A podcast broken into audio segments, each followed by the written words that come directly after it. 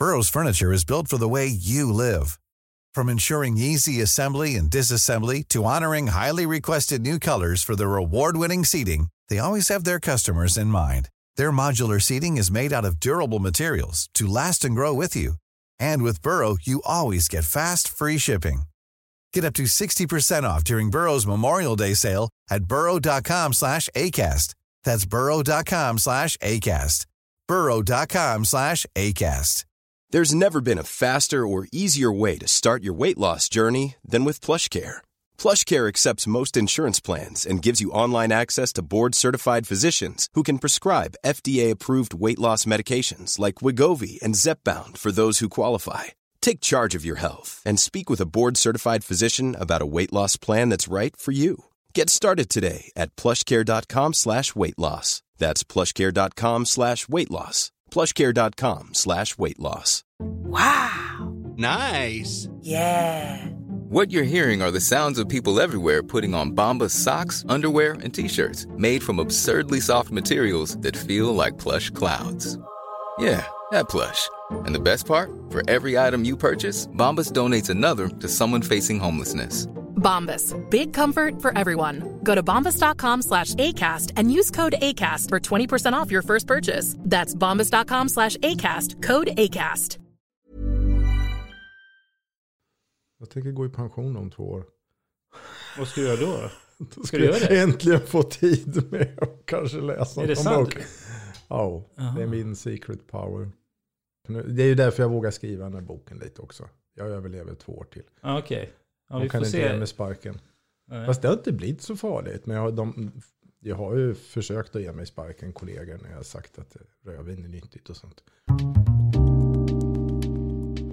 Det här programmet handlar om en noga utvald bok och ett samtal med dess författare. Välkommen till Lära från lärda. Fredrik Hilleborg vid micken som vanligt. Och jag har en bok i min hand som jag har läst den här veckan.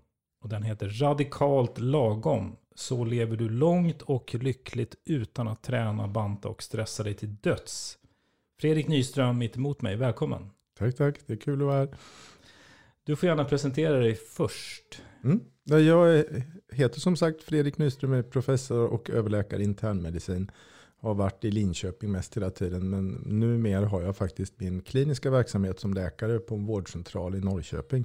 För det är ju fetma och diabetes som är mina huvudområden vetenskapligt och som mycket boken handlar om också. Då. Och de patienterna går nu med på vårdcentral faktiskt. Mm. Och jag har sett fram väldigt mycket mot den här intervjun. Det ska bli spännande. Jag har, förutom att läsa boken, researchat och, och så hängt med lite grann. Du har figurerat i media en del senaste tiden. Kommer från Malou idag. Ja, precis. Eh, gick det bra? Jag blev lite mer uppjagad än vad jag hade velat. Men de som jag mötte på vägen ut och sådär sa att det hade varit jättekul att höra. Ja. ja, Det var en debatt alltså med, med en professor i hälsopsykologi. mm. För att jag var där för ja, två veckor innan då. Och då tyckte Malou att jag skulle komma tillbaka och ha en debatt. Och så till slut hittade de en Mm. individ som vågade debattera med mig. Okej. Som ja, Men eh, jag tänkte jag ska läsa upp några rubriker som jag hittade från dig. Oj, Ät mer fett och skippa frukten. Börja slappa och lev längre. Man ska aldrig ta ut sig vid träning. Och Fredrik Nyström varnar för att vi tränar oss till döds. Det är några som... Jag googlade mig fram. jag, jag får väl ändå säga, vil- vilket väldigt klassiskt, att just själva rubrikerna brukar in- man inte kunna få korrekturläsa. De är ju ofta lite snärtigare än texten. Som jag i alla intervjuer hittills, vad jag vet, har korrekturläst och sett. Så att den är okej innan den publiceras. Det har varit väldigt mycket skrivelser i olika tidningar nu som intervjuat mig verkligen. Ganska crazy. Mm. Och jag tänkte att vi får reda ut lite Ja. grann. För sen när jag har läst den, vissa saker håller jag med om, vissa håller jag mindre med om. Så jag tänkte vi, vi höra vad du säger om, om de sakerna. Absolut. Det ska bli spännande. Men du skriver ju också att du är odödligt retsam. Att det är din akilleshäl. Eller onödigt, ja, förlåt. Jag tänkte onödigt nästan retsam. det. Ja, det tycker nog många i min omgivning. Jag tycker det är kul att säga tvärtom. Men jag brukar ju göra det om jag inte tycker att jag har rätt. Men det kanske har hänt någon gång. Jag vet inte riktigt. Mm. Men, men, visst, men det är det forskning går ut på tycker jag. Det är att försöka hitta konstiga kontroverser och vad som inte verkar vara lätt att begripa. Och kanske ibland också säga att folk direkt har fel och försöka visa det då vetenskapligt.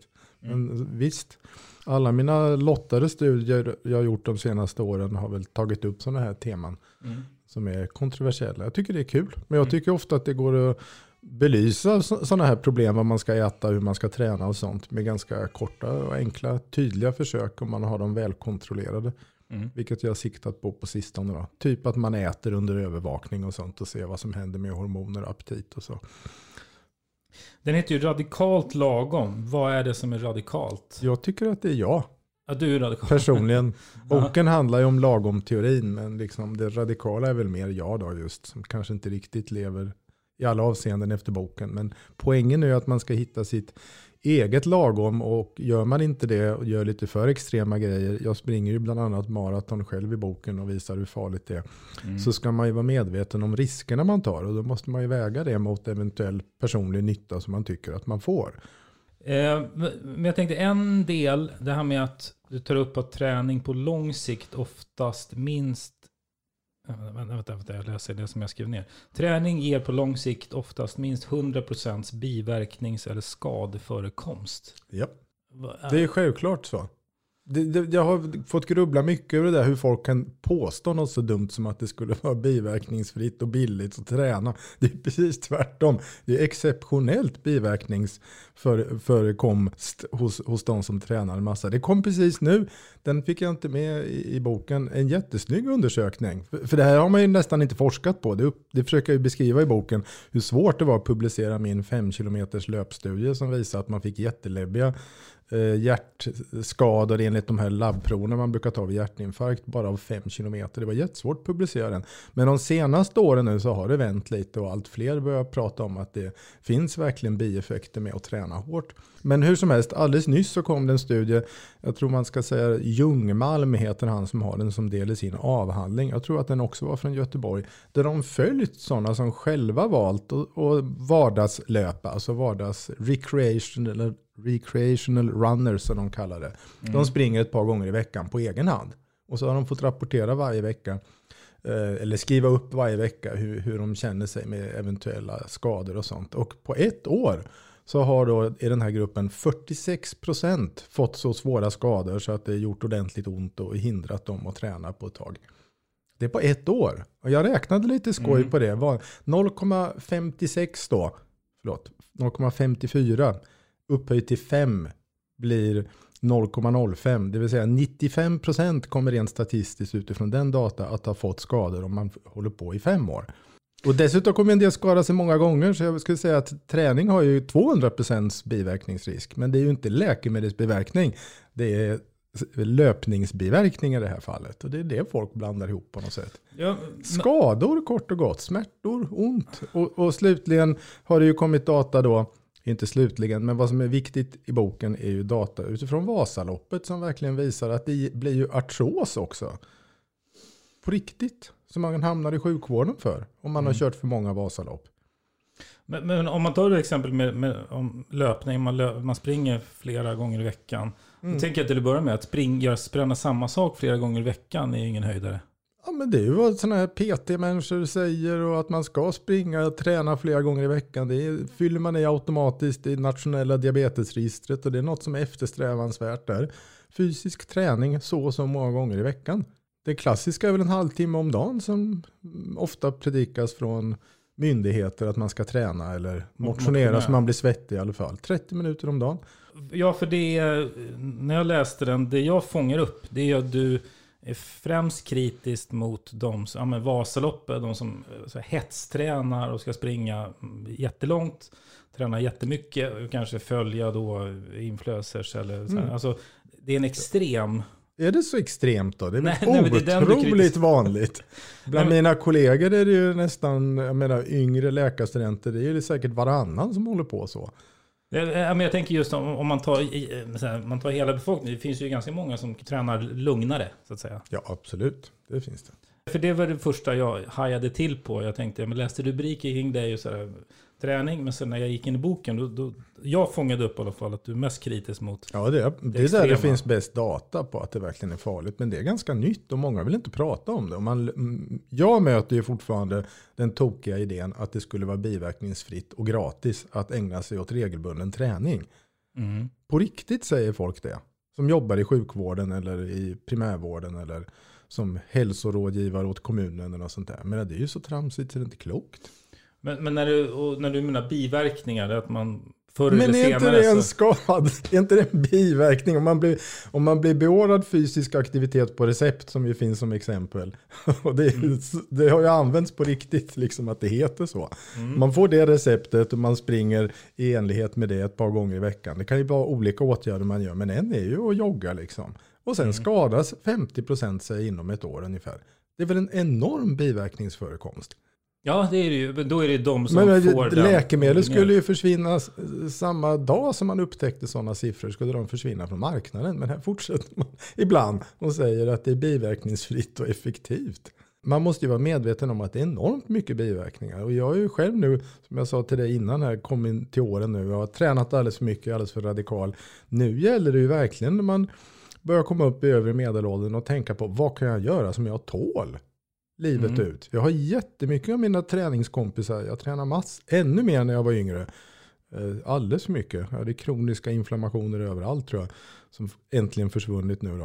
Eh, Men liksom mina kompisar de har ju fått såna här läbbiga saker som hälseneinflammation som aldrig riktigt går över. Eller den går över men så fort de gör något så kommer den tillbaks. De- den hindrar dem absolut i vardagen. Eller dåliga fötter eller jag har själv fått ett risigt knä som, som spökar ibland. Liksom. Så jag måste ju tänka på det. Man ska ha liksom klart för sig vad man har för bäst före-datum. med det man håller på med. Tror jag. Man måste tänka på det väldigt långsiktigt. Det är väldigt tråkigt att vara utsliten när man är gammal. Och det ser ju jag hos mina patienter som är fetma och diabetes har enormt mycket led, ledförslitning. Vilket ju kopplar mycket till deras övervikt förstås. Men kan man inte träna rätt och fel? Det är det vi inte vet på individbasis. Det är ju ganska nytt det här.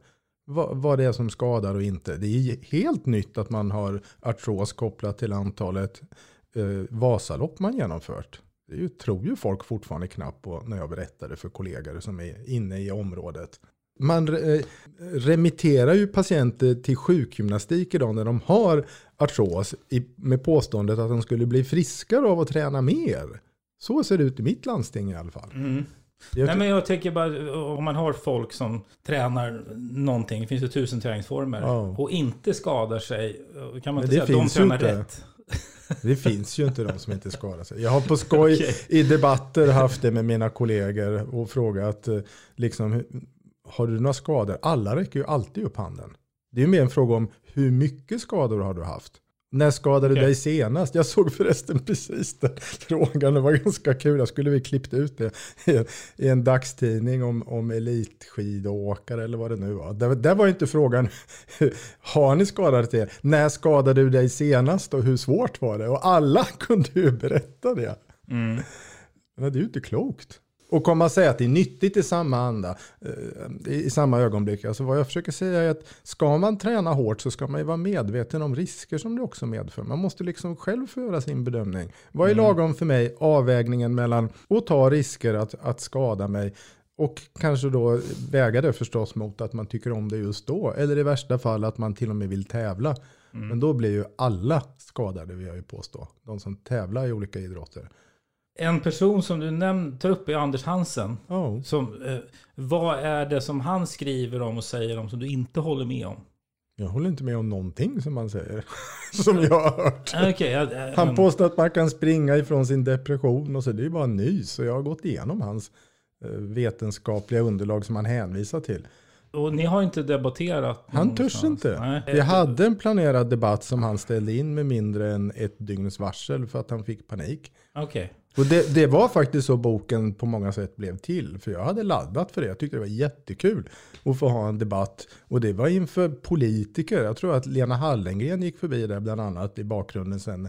När vi ändå hade debatten fast utan honom då. Det dök upp en chef, eh, ordförande i sjukgymnasternas förening någonting som ställde upp med jättekort varsel. Vi, så att det blev någon slags diskussion för den var ju planerad liksom. Och det var ju folk beställda, på, eh, förlåt det var folk inbjudna att lyssna då. Eh, Men det blev ju ingen debatt. Så att efter det antiklimaxet när jag inte fick debattera mot honom. Jag blev ju tokig på hans den där järnstark-boken. Och massa nonsens som stod i den. Eh, så- Så det blev ett antiklimax när jag inte fick debattera. Och det var droppen för att jag skrev boken. Så var det verkligen. Men, För att jag hade tänkt på det länge. Jag har skrivit en bok för tio år sedan som inte var så genomarbetad. På samma tema. Och dessutom har det kommit så väldigt mycket bra forskning då som verkligen visar, tycker jag, att jag har rätt i att, att det finns farligheter med att träna för mycket. Och till och med med att banta. men, men kan man inte säga att det finns farligheter också? Och speciellt om man tränar fel. Måste det vara antingen eller, att det är Mm. positivt eller negativt? För han menar ju att man, alltså att det, det är positiva fin- effekter Men av det har ju inte det. positiva effekter. Nej, inte de som han påstår om att det skulle bota din depression. Det är ju rent nonsens. Det är därför vi inte använder det kliniskt. Alla slutar ju i det enklaste. Jag har precis letat reda på en exakt referens där fysisk aktivitet på recept och fys och det som han jobbar i. Med Carl Johan Sundberg som jag faktiskt har haft en debatt med, professor i fysiologi på KI. Jag har precis gått igenom aktuella data på följsamheten till det här att få folk att träna som känner sig deppiga. Liksom. Och efter ett år har 95% slutat att träna. Man och det är säger- 500 pers och det är liksom en välgjord studie. Om man påstår att folk blir lyckliga, varför slutar allihop då? Det Mm. är ingen som fortsätter efter ett år att träna på order så att säga. I, i syfte att bli gladare. Det är omöjligt att det funkar då. För den studien, som du hade, hade du Ja, boken, och, ja. Mm. och då, det, de ordiner, det var folk som Ja, var deppiga, kan Ja. man säga. Ordinerade träning. Men, Och så slutar allihop när man följer upp dem i ett år då.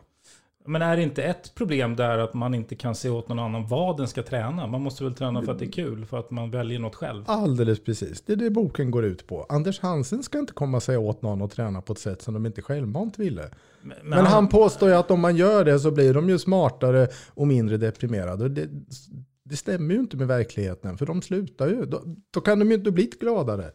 Du skulle man egentligen behöva en studie där man får, de får välja fritt om du ska spela pingis eller Ja, men då eller- är det ju, ingen, då är det ju inte någon åtgärd. Så det, det blir ju ingenting. Ja, okej. Då får du ju bara det här sambandet som jag försöker förklara i boken. Att de som är friska de tränar, de som är sjuka de tränar inte. Men då vet man ju inte vad som är vad. Enklaste förklaringen är att de som är friska tränar för att de kan. De som är sjuka tränar inte för att de är sjuka. Det säger ju ingenting. Och det är ju så orättvist världen är. Och då får man ett statistiskt samband mellan att du är frisk och du tränar och du är sjuk och du tränar inte. Ja men det är väl klart. Det är ju ja. elefanten i rummet. Mm. Kan du inte träna, då tillhör du ju gruppen som är sjuk och du tränar inte. Och tvärtom, har du jättebra genetiska förutsättningar och det var jättekul att träna, för det gick så jäkla bra så du började vinna massa tävlingar. Ja, då tillhör du sen gruppen som också har bra prognos. Men det är ju mest för att du hade det från början. Det bevisar ju inte att det var träningen. Den Ja, stora ja. grejen är ju hur ska man kunna få veta vad man eventuellt skulle kunna tipsa om att någon ska göra så de faktiskt blev friskare av ditt tips. Och det har man ju inte visat idag vad det är man ska göra. Men det här med psykisk ohälsa kopplat Ja. till träning. Ja. Men det, det är också det som är så spännande, som har varit så mycket skriveri i tidningen om det, att även elitidrottare som vinner Mm. går ju in i väggen och blir jättedeppiga. Jo, men det är väl extremfall. Ja, alltså, men vad då? Om man säger att en medicin funkar så brukar det inte vara så att den är livsfarlig redan när någon själv valt tar den. Liksom. Nej, okej. Ja, bevisad medicin ska funka för fler, alla. Liksom, när man, när man Ja, tänker, alltså vi, vi tolererar ju enormt lite biverkningar på ett läkemedel. Mm, mm, Om mm. vi tittar på coronadiskussionen. En på en miljon får en bieffekt och man diskuterar på fullt allvar att det inte är ett vaccin. Mm.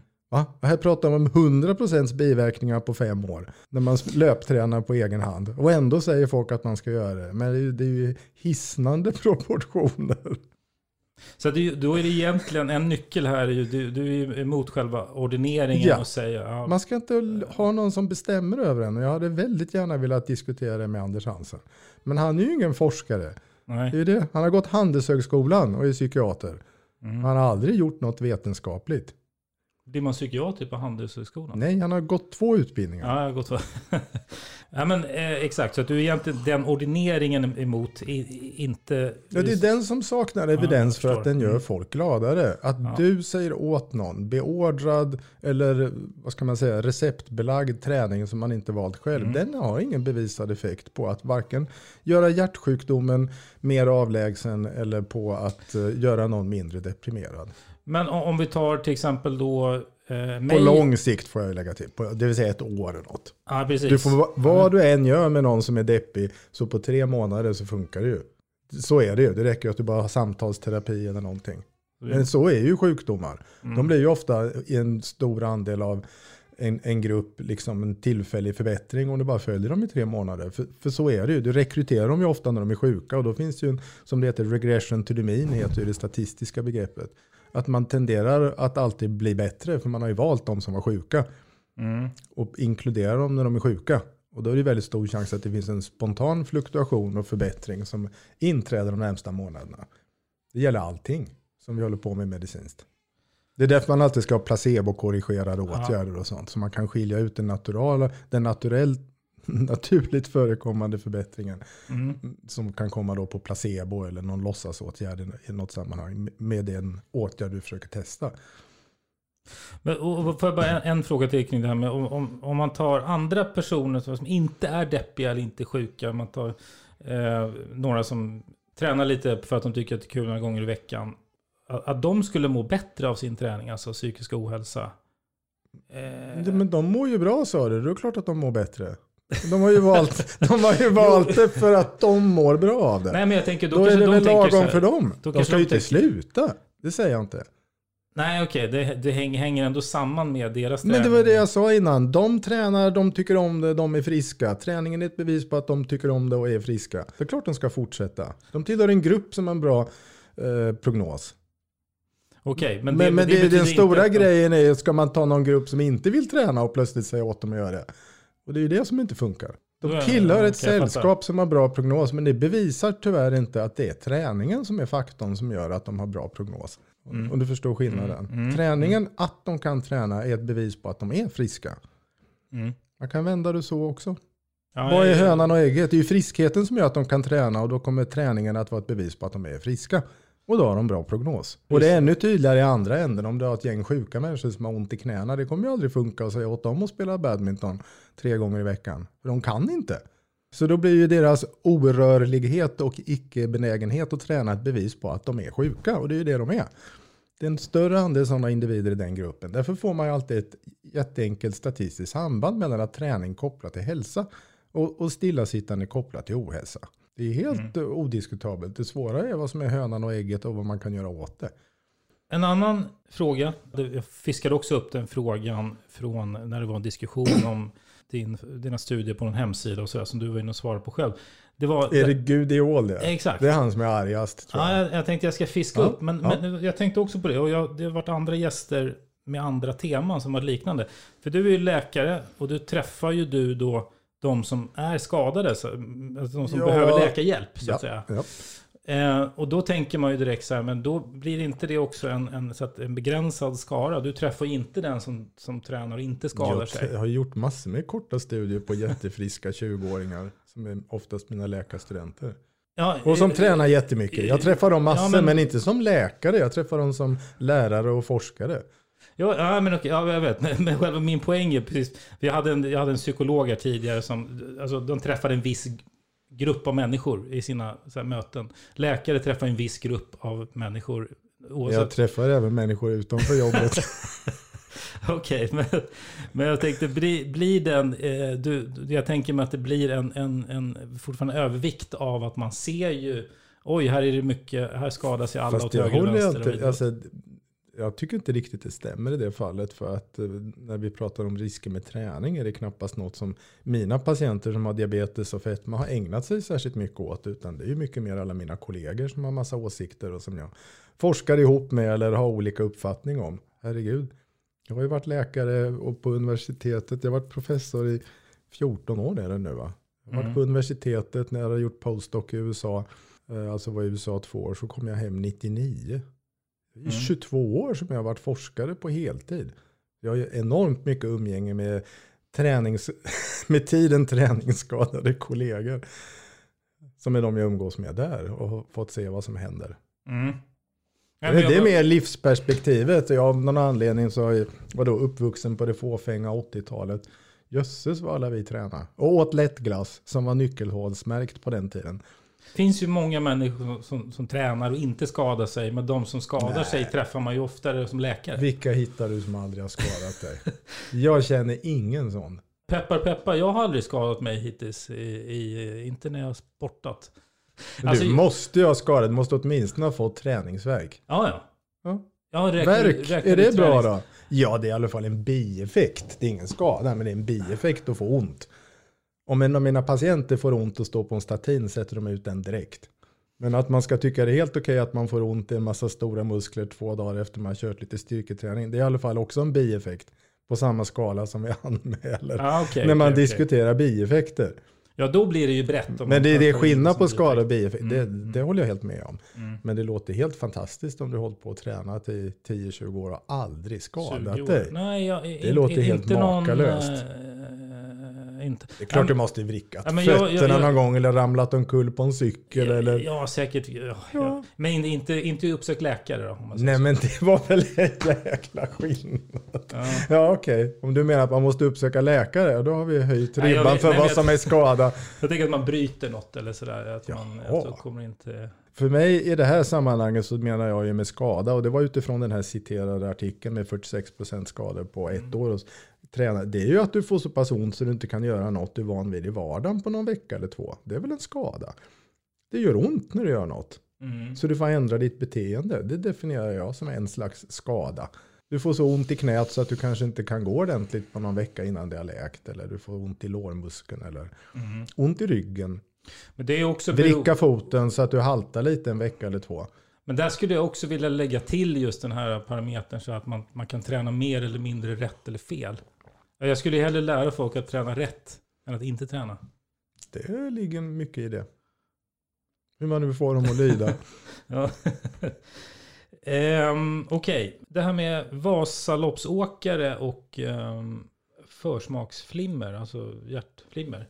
Eh, och jag har, ju, jag har ju varit anti de här långa loppen länge, så jag, det här fick jag vatten på min kvarn. Och, och där har man sett i studier att ju mer man åker sådana så, så, så är det större ja, det är en risk. dosberoende risk. Det är det som är elegant i, de, i den studien. Plus att det är ju svenska data där vi har så otroligt pålå- pålitliga registeruppgifter. Så Det är Mm. så stor och välgjord studie. Det kunde väl lika gärna varit Lidingöloppet som också finns skrivit liknande saker om. Men just det här är ju, om jag inte minns fel, 53 000 Vasaloppsåkare som man har data på. Så det är ett väldigt robust material. Och sen söker man ju våra hospitaliseringsregister typ. Där man alltså kan se, koppla ihop hur många som varit inlagda. Och då hittar man hjärtarytmier och det är nästan bara förmaksflimmer.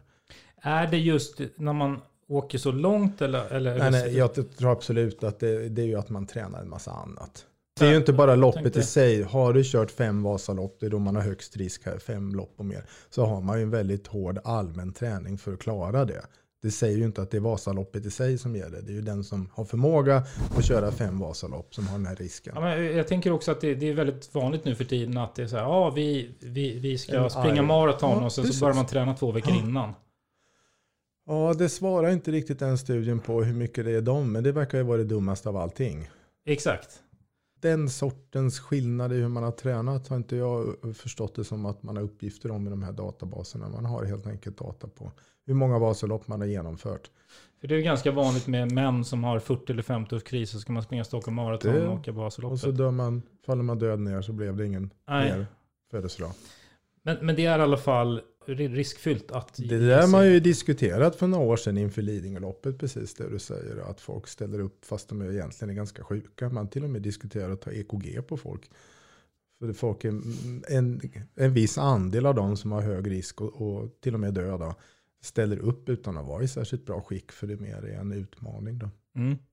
Så att det, också har man ju sett att det blivit ett äldre klientel. Mm. Vet jag att jag läste för några år sedan på just Lidingöloppet till exempel.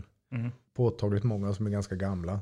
Där det kanske är medicinskt farligt att ge sig iväg på det där loppet. Så akut farligt. Du kan Ja. dö när du håller på. Påfrestningen. Med, medan det här Vasaloppet, det är ju hur många har ett förmaksflimmer liksom under vad det nu var, 8-10 år. Mm.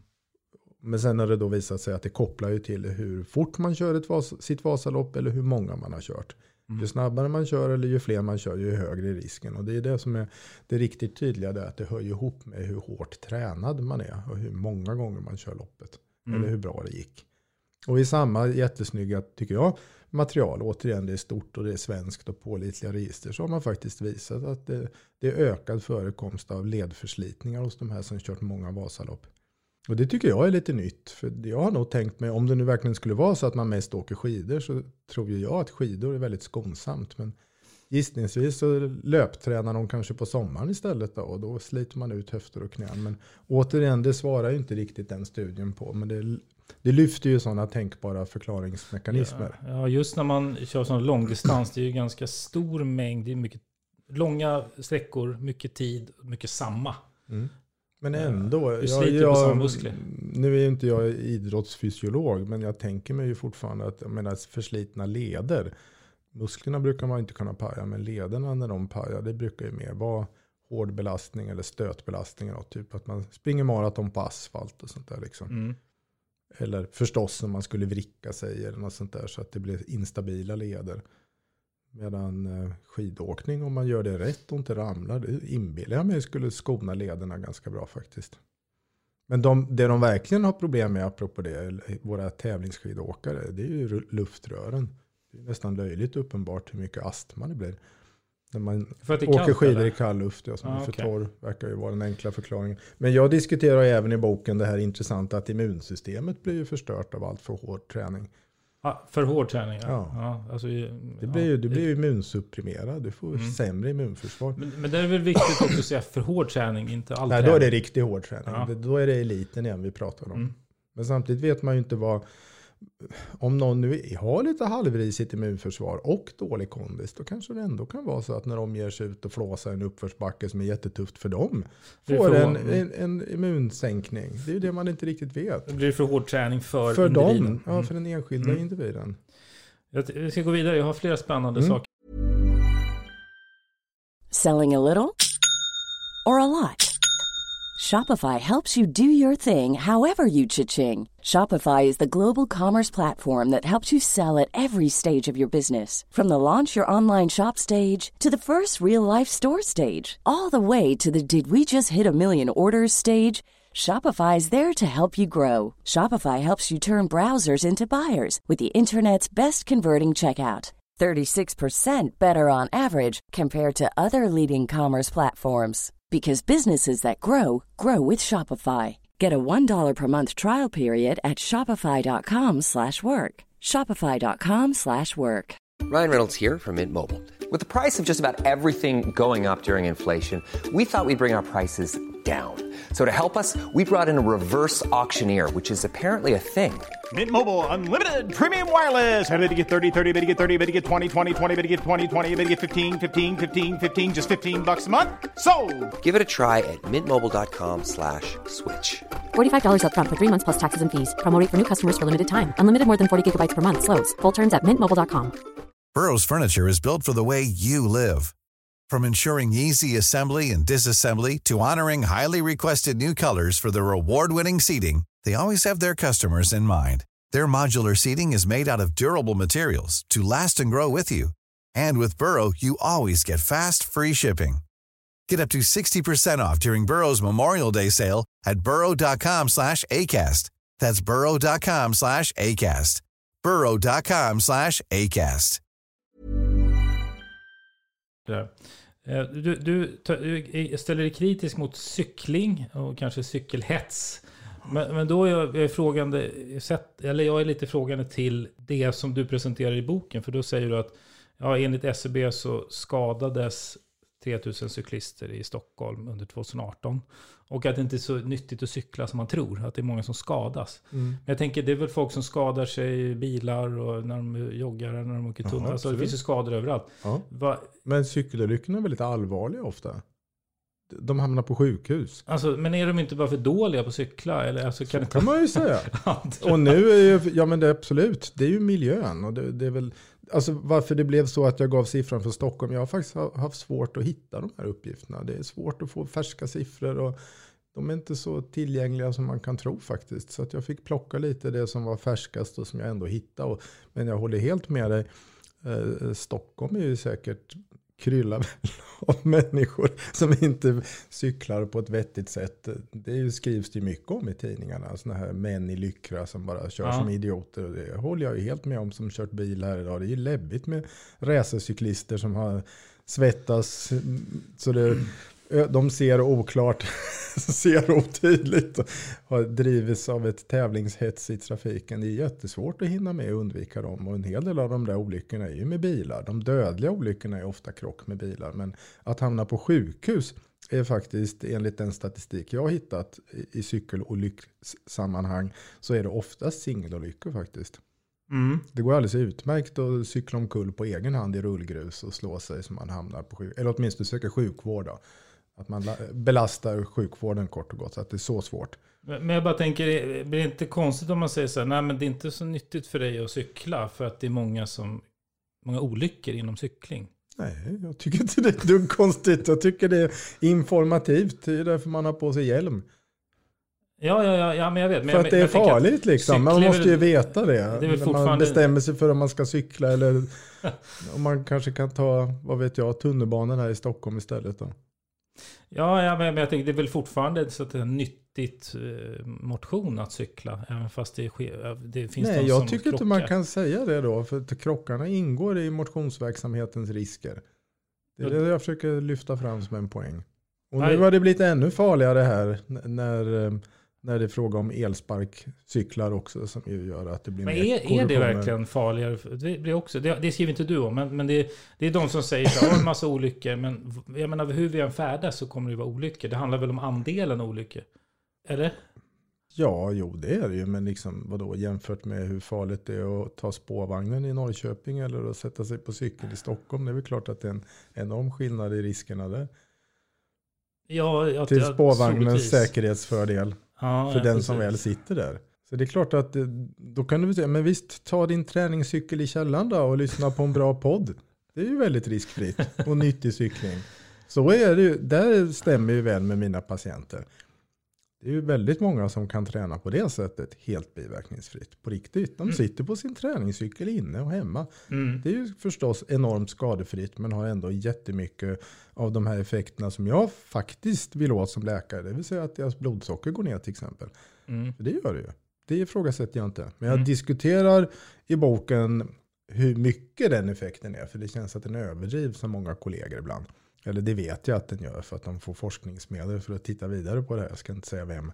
För att det är så bra mot diabetes. Men det är en enormt svag effekt jämfört med andra rejäla åtgärder som att ge läkemedel eller fetmakirurgi och sånt där. Det går mm. inte att jämföra så små effekter där. Det kom, kom till och med en, en studie härifrån Stockholm nyligen. Jag ska inte säga namnet på hon som gjort den. Där man jämför träning på kvällen och på morgonen och så söker man pengar på det hos diabetespatienter och de har fått massor med miljoner. Men man vill ju inte säga att det är den första publikationen när man tittar på att träna på morgonen. Eh, så är det sämre än att inte träna alls för blodsockret. Det stiger. Men det är ju inte klokt. Säger man att allt är så bra att träna när man har diabetes för sockret går ner. Men det de hittar i första studien är att det går upp. Och det är något jag skriver rätt mycket om mm. i boken. Att hård träning, eller till och med halvhård träning i det här fallet på morgonen, kan höja sockret för att det har sådana stresseffekter. Det höjer kortisol och så. Alltså när man pratar just diabetiker? Ja. Men annars huvudsakligen så är det självklart så att även mina patienter, och jag har flera hundra som har typ 2-diabetes, får väldigt gärna gå dagliga promenader för att det sänker absolut blodsockret mm. på ett biverkningsfritt sätt. Mm. Tycker jag. Om det inte är snorhalt ute. En annan del som är intressant eh, handlar om stillasittande.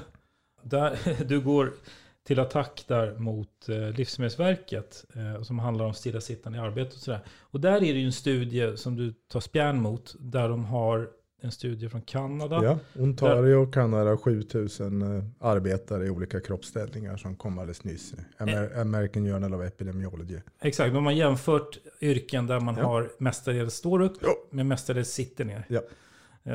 Och en tredje grupp som är mittemellan.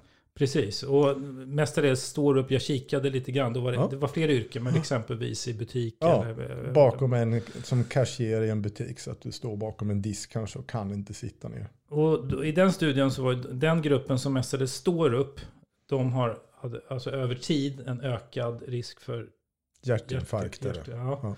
Och, och då menar du att rekommendationen att man ska, som, som de har med att man ska ställa sig upp ibland, Nej, att man ska stå upp mycket är ju ofta rekommendationen. från Livsmedelsverket? Ja, Jag menar mer Maj-Lis Helenius ser jag hellre som avsändare där som säger att kort och gott att sitta är det nya röka har hon sagt. Det vet jag som citat. Nej, Och då jag- ska man stå istället för att inte vara en rökare. Men det som var lite festligt i sammanhanget i den här, just den här väldigt nya, snygga, som jag tycker ovanligt välgjorda studien. För precis som du säger så har man väldigt koll på vilka yrken de har, vilken utbildningsgrad och alla sådana här andra Mm. eh, confounders som det heter, som statistiskt rör till det. De har jättebra koll på det. Det är Mm. viktigt så det inte är så att de som står upp är lågutbildade och storrökare och sånt va. Jämfört med de som sitter ner eller tvärtom. Men Det har de bra koll på och justerar för statistiskt. Då. Men då visar det sig att man får ungefär en fördubblad risk för hjärtinfarkt om man är i gruppen som står upp mest hela tiden jämfört med de som mer sitter hela dagarna på, i kontorslandskapen och sånt. Mm. Är det ju. Eh, Och det råkar vara precis samma riskökning som hos rökarna. Det är lite kul att stå upp i det nya röka. Mm. Ja, ja. Den studien. Det kan man ju tänka sig själv, du står upp hela dagarna. Ja. det, det, men, men jag tänker mig att de rekommendationerna som jag läst gör att man ska, istället för att sitta hela dagen, ställa dig upp och ta pauser. Men det är klart man får ställa sig upp och röra på sig ibland. Det håller jag med om. Men, Men- att dra det till att du ska försöka arbeta stående som vi, jag absolut vet att många har sagt och skaffa höj och sänkbart skrivbord. Jag vet många som har hakat på det och som står precis hela dagen vid sitt höjbara säng, skrivbord. Sådana har jag på jobbet runt mig alltså. För vi har fått Okej. dyra skrivbord sedan det där slog igenom. Ja, eller som i mitt fall får betala det med forskningsmedel då. Det är massor med kollegor som väljer att stå upp hela dagen. För att det ska vara så bra. De gör om sina sittande dagar till stående ja, dagar. ja, ja. Okej. Eh, då är jag med. Nej, för jag var inne och läste på Livsmedelsverket och de pratar mer om pauser också. Så var, det är därför jag ville reda ut. Men alltså, det vill jag inte. Det är klart att det måste vara bra att ställa sig upp ibland. Så att man inte sitter och fastnar. Det känner man ju som gammal. Mm. Men jag har absolut mött många människor som har fått uppfattningen att de syndar när de sätter sig och jobbar. De ska helst stå hela dagen. Mm. Nu när de fått sitt höj och sänkbara skrivbord. Jag, kan visa, jag skulle kunna visa dig på sjukhuset hur det finns massor med människor som numera i landstinget fått sådana här fina skrivbord och sen står hela dagarna. Men jag har en till här som jag vill, tänkte. Det, var, det här handlade om ett kapitel när du diskuterar tror jag, kopplat till psykisk hälsa. Och det var en studie, Det är mental. en finsk studie. Kring den här inställningen till om man vill gå ner i vikt Ja, ja, ja. det är min favoritstudie. Ja. Den finska tvillingstudien är det från början. Jag älskar den studien. Ja, för då, då var det då om jag... I PLOS Medicine faktiskt. Det är en väldigt fin tidskrift. Ja. Men då gick den ut på då man mätte först sex år mellan 1975 till 81. Då frågar man folk så här, har du tänk eller har du en indikation på att gå ner i vikt? Får jag berätta själv? För det är Okej, rätt jaha. petigt hur man lägger upp det. Och det är väldigt, väldigt snyggt upplägg. Man har valt ut från tvillingregistret folk som var överviktiga, men för övrigt väldigt friska. Eh, 75. Eh, om det nu var 75 till 81, det tror jag det var. Mm. Jag har lite många studier att hålla reda på som har samma upplägg idag. Men liksom, så man väljer ut i det här fallet den grupp som vill gå ner i vikt och som Mm. har anledning att gå ner i vikt. Så de är överviktiga och studien bygger dessutom på att de ville gå ner i vikt för att bli av med sin övervikt. Och det. de har man följt mellan 75 och 81 och då har man registrerat, det här är faktiskt väldigt elegant, då har man registrerat viktförändringen under de här sex åren. Så då klassar man dem efter det huruvida de misslyckades, höll sig viktstabila eller lyckades med sin viktnedgång. Och det enkla cut-offen där är en BMI-enhet. om- Som vi antar att vi vet. Mm. 25 i BMI till, till 30 i övervikt. Så hade man, säg att man gått, startat på 26 i BMI och man har gått ner till 24,5 då räknas det som att man har gått ner. Det är mer än en BMI-enhet. Men plus minus en BMI-enhet om man är viktstabil, mer än en BMI-enhet eh, upp så har man gått upp i vikt. Och det där tittar man alltså bara på under de här sex åren. Sen följer man vad som händer med dödlighet. Vilket är jätteelegant. För då har man en period där man tittar på viktförändringen och sen struntar man i den. Och så ser man om den ledde till någonting. Och det är för att slippa då i första hand att viktnedgången kanske berodde på någon sjukdom. Så gör man så. Man kan ju gått ner i vikt för man fick cancer och då kommer Mm. man givetvis dö fort. Mm. Och det blir ju fel i statistiken. För här vill man ju titta på bantning eller misslyckad bantning. Och i den här studien man gjort på det snygga sättet, jag tror det är 19 år de följer dem efteråt Mm, va? Från exakt. 81 och framåt.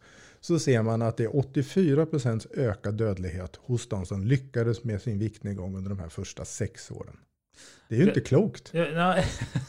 Det är ju helt fantastiskt. nej, men, nej men precis, jo men ja, Så exakt. det var även när du tagit bort alla de här confounders på det här sättet med att ha en period för viktnedgången och en period för att titta på dödlighet.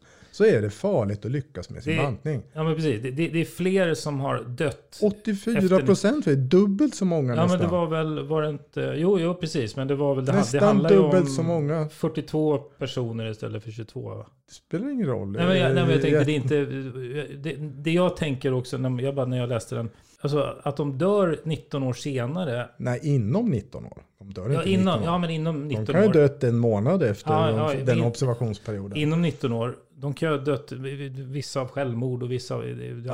alla möjliga saker. Ja, Men- det var självmord och olyckor och eh, eh, cancer och hjärtsjukdom. En salig rara. Det är totalmortalitet som det kallas. Men, men just att den, här, den där slutsatsen att det skulle vara att de har velat gå ner i vikt. Att de har velat och gått ner i vikt. Ja, Ja. det är det som är Ja, slutsatsen. och, och de dör tidigare. Men, Ja. men, men, inte liksom lite väl långt dragen slutsats att säga att det är det som har att göra med att, det, att, att man Alltså lever det går kortare inte att göra statistiken bättre än så. Du får gärna förklara vad det skulle vara som gjort att de dog i förtid som lyckas med sin bantning. Annat än att det var just det faktum att de lyckades med sin bantning. Det där kallas ju fetmaparadoxen.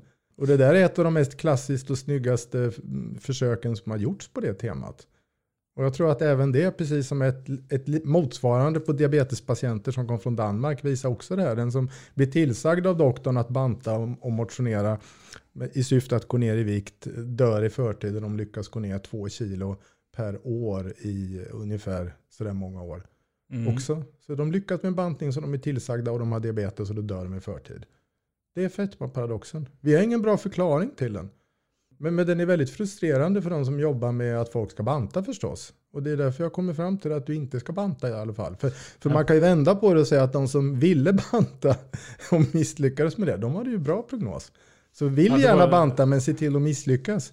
Nej, men när jag läste den tänkte jag, okej om det hade varit, så här, inte vet jag, tusen personer av dem som hade lyckats banta Fast det- dog. Men fast det spelar ju ingen det, roll. det, var Det- så, det- det är ganska få. Men det blir fantastiskt statistiskt signifikant. Man ska inte göra större studier än vad som behövs för att se om hypotesen stämmer. Det där är en väldig blandning. Det är jättestark statistisk signifikans. Då behöver man inte göra större studier. Det är bara Mm. slöseri med pengar. Men jag tänker väl mest också bara att det, i och med att det går så många år, att de lyckas med bantning när de var yngre, att det har att göra med det. Och sen dör de i förtid av det. Vad, vad ska vara för bra med det då menar du? Eller? Nej, nej, det är inget bra, men jag tänker de kanske dog av något helt annat.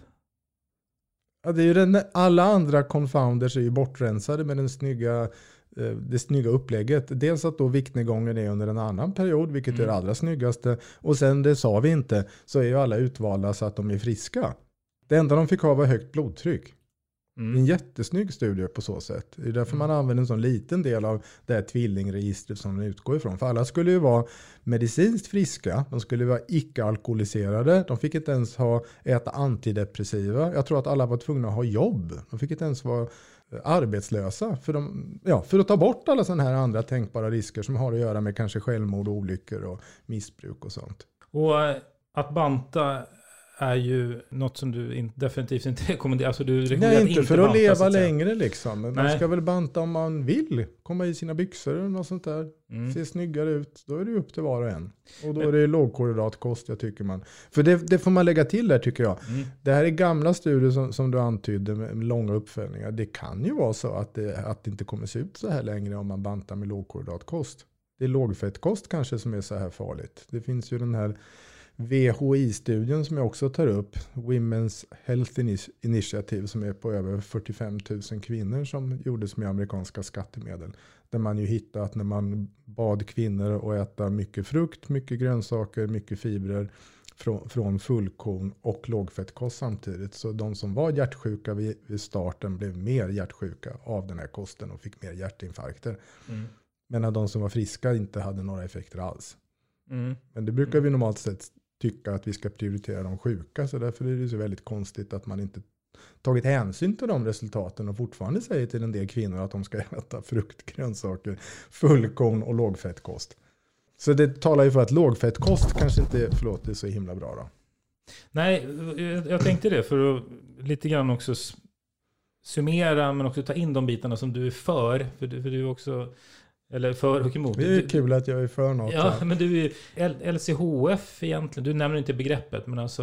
Gör jag aldrig det? Kanske Jag inte tror jag inte du pratar, nej inte rakt ut, men jag, eftersom det är... Men det måste jag göra när jag refererar Använder till min du- egen diabetesstudie som är väldigt eh, ja, citerad. jag tänker du, du är- just att den har är- en måttlig lågkolhydrat. Jag kanske skriver lågkolhydratkost då. Ja, jag tror det. Ja, Ja, men mm. jag bara översatte Nej, det jag använder nog inte bokstavsförkortningar. Men lågkolhydratkost är ju för mig helt synonymt med LCHF. Sen är det mer hur man skrivtekniskt, semantiskt beskriver det. Men Ja. Eh, dra ner på kolhydraterna och att det inte är så farligt med eh, fett som man tror. det är nyttigt med fett. Ja, och då är det Men fra- inte majsolja då, det går jag nog rätt noga. Det Precis. verkar rätt livsfarligt. Du tycker också att dricka eh, lite vin. Och då det handlar inte om att bälga i sig utan ett, två glas. Ja, alldeles exakt. Eh, det är bra om det kommer korrekt. Alltså det är ju, jag bot, hamnar och bottnar i som ändå ganska ofta förekommer i rekommendationer att det är ett glas vin per dag för kvinnor och två för män. Mm. Så ett till två. Men det fördelar sig olika mellan könen för att vi har olika mycket vatten i oss. Så det fördelar sig i vattnet. Så i allmänhet om man är normalstor man eller kvinna så är det ett glas för kvinnor och två för män. Men är man en jättestor kvinna med mycket muskler kan det vara två för den och en väldigt liten man då kanske det bara är ett för honom. Och vad är det bra för då? Oj, det sänker blodsockret, förbättrar blodfetterna och framförallt tydliga effekter på att sänka blodtrycket. Mm. Det är bäst, eh, snygga studier på det sistnämnda skulle jag säga. Eh, Det finns gjort med 24 timmars blodtryck och tar man ma- maten med vinet på kvällen då så sänks blodtrycket över 10 millimeter vid midnatt. Det Mm. är enormt mycket, det är lika mycket som ett blodtrycksläkemedel. Det passar hemskt bra in att det ihop med medelhavskosten i den här Predimed-studien verkligen gav minskad hjärt-kärlsjukdom.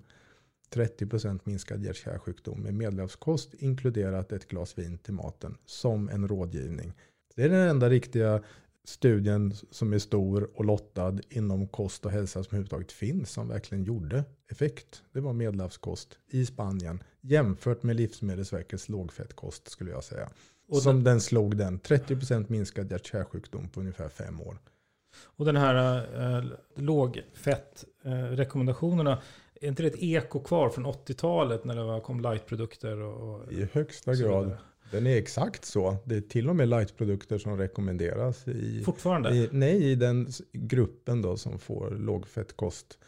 Eh, lågfettkostrådet. Det är ju en lottad studie av Predimed. Mm. Men det skriver man väldigt tydligt att det är ju de allmänna från myndigheten förekommande lågfettkostråden som man har kopierat där. Och det stämmer väldigt väl med Livsmedelsverket som fortfarande säger att man ska äta lightprodukter när det gäller mjölkprodukter.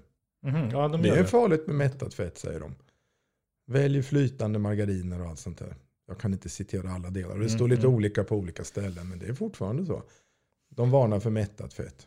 Och det är ju mättat fett som finns i mjölkprodukter.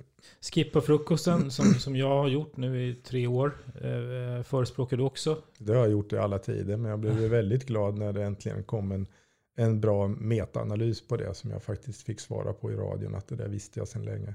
Okej. Så de har satt ihop flera studier och visar precis det jag alltid har sagt. Att det är klart att du går ner i vikt om du skippar frukosten och i allmänhet går upp i vikt om du plötsligt börjar äta frukost om du inte gjort det. Och Ja. det är exakt vad man har sett idag när man lägger ihop lottade studier. Men beror det på just att det är frukost eller beror det på vad vi äter? Eller sen, vad beror på att... Mm, Det är ju mer hur mycket man stoppar i sig. Och det är säkert en fördel att få långa måltidsuppehåll också tror jag. Och det blir ju med Ja. 8-16 då om man skippar frukosten så att säga. Men det kan vi inte svara på exakt. Det där är verkligen Nej. specifikt så att man har valt att studera folk som, som ska äta frukost eller ska sluta äta frukost. Och så ser man vad som händer i ett lottat upplägg med kroppsvikten. Det, det, det finns väl också i Sverige en sån här, vad ska man kalla det, en, en gammal 80-tals Gunde Svan-variant. Där man liksom havregrynsgröt och mackor. Så, och- jag vet inte hur många gånger jag har patienter som är så nöjda när de berättar när jag frågar varför har du så högt blodsocker på förmiddagen. Ja, men jag äter ju min älskade gröt på morgonen. Den är så nyttig, den kan jag inte sluta med. Nej, säger jag. Och Mm. får lägga ö- öka dosen av insulin lite.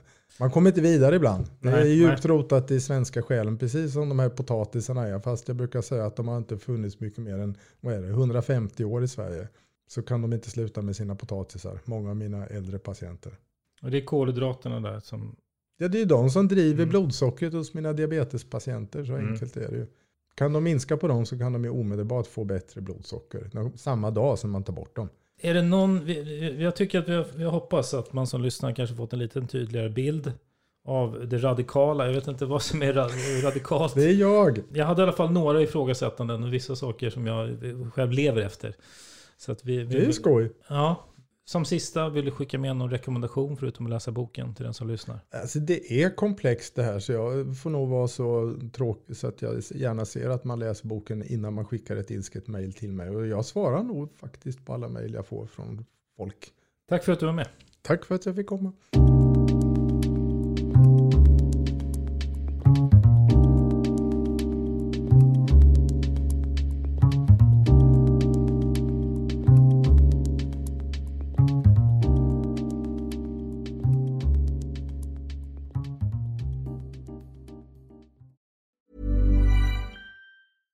Imagine the softest sheets you've ever felt. Now imagine them getting even softer over time. That's what you'll feel with Bowl and Branch's organic cotton sheets. In a recent customer survey, 96% replied that Bowl and Branch sheets get softer with every wash. Start getting your best night's sleep in these sheets that get softer and softer for years to come. Try their sheets with a 30-night guarantee. Plus, get 15% off your first order at bowlandbranch.com. Code BUTTERY. Exclusions apply. See site for details.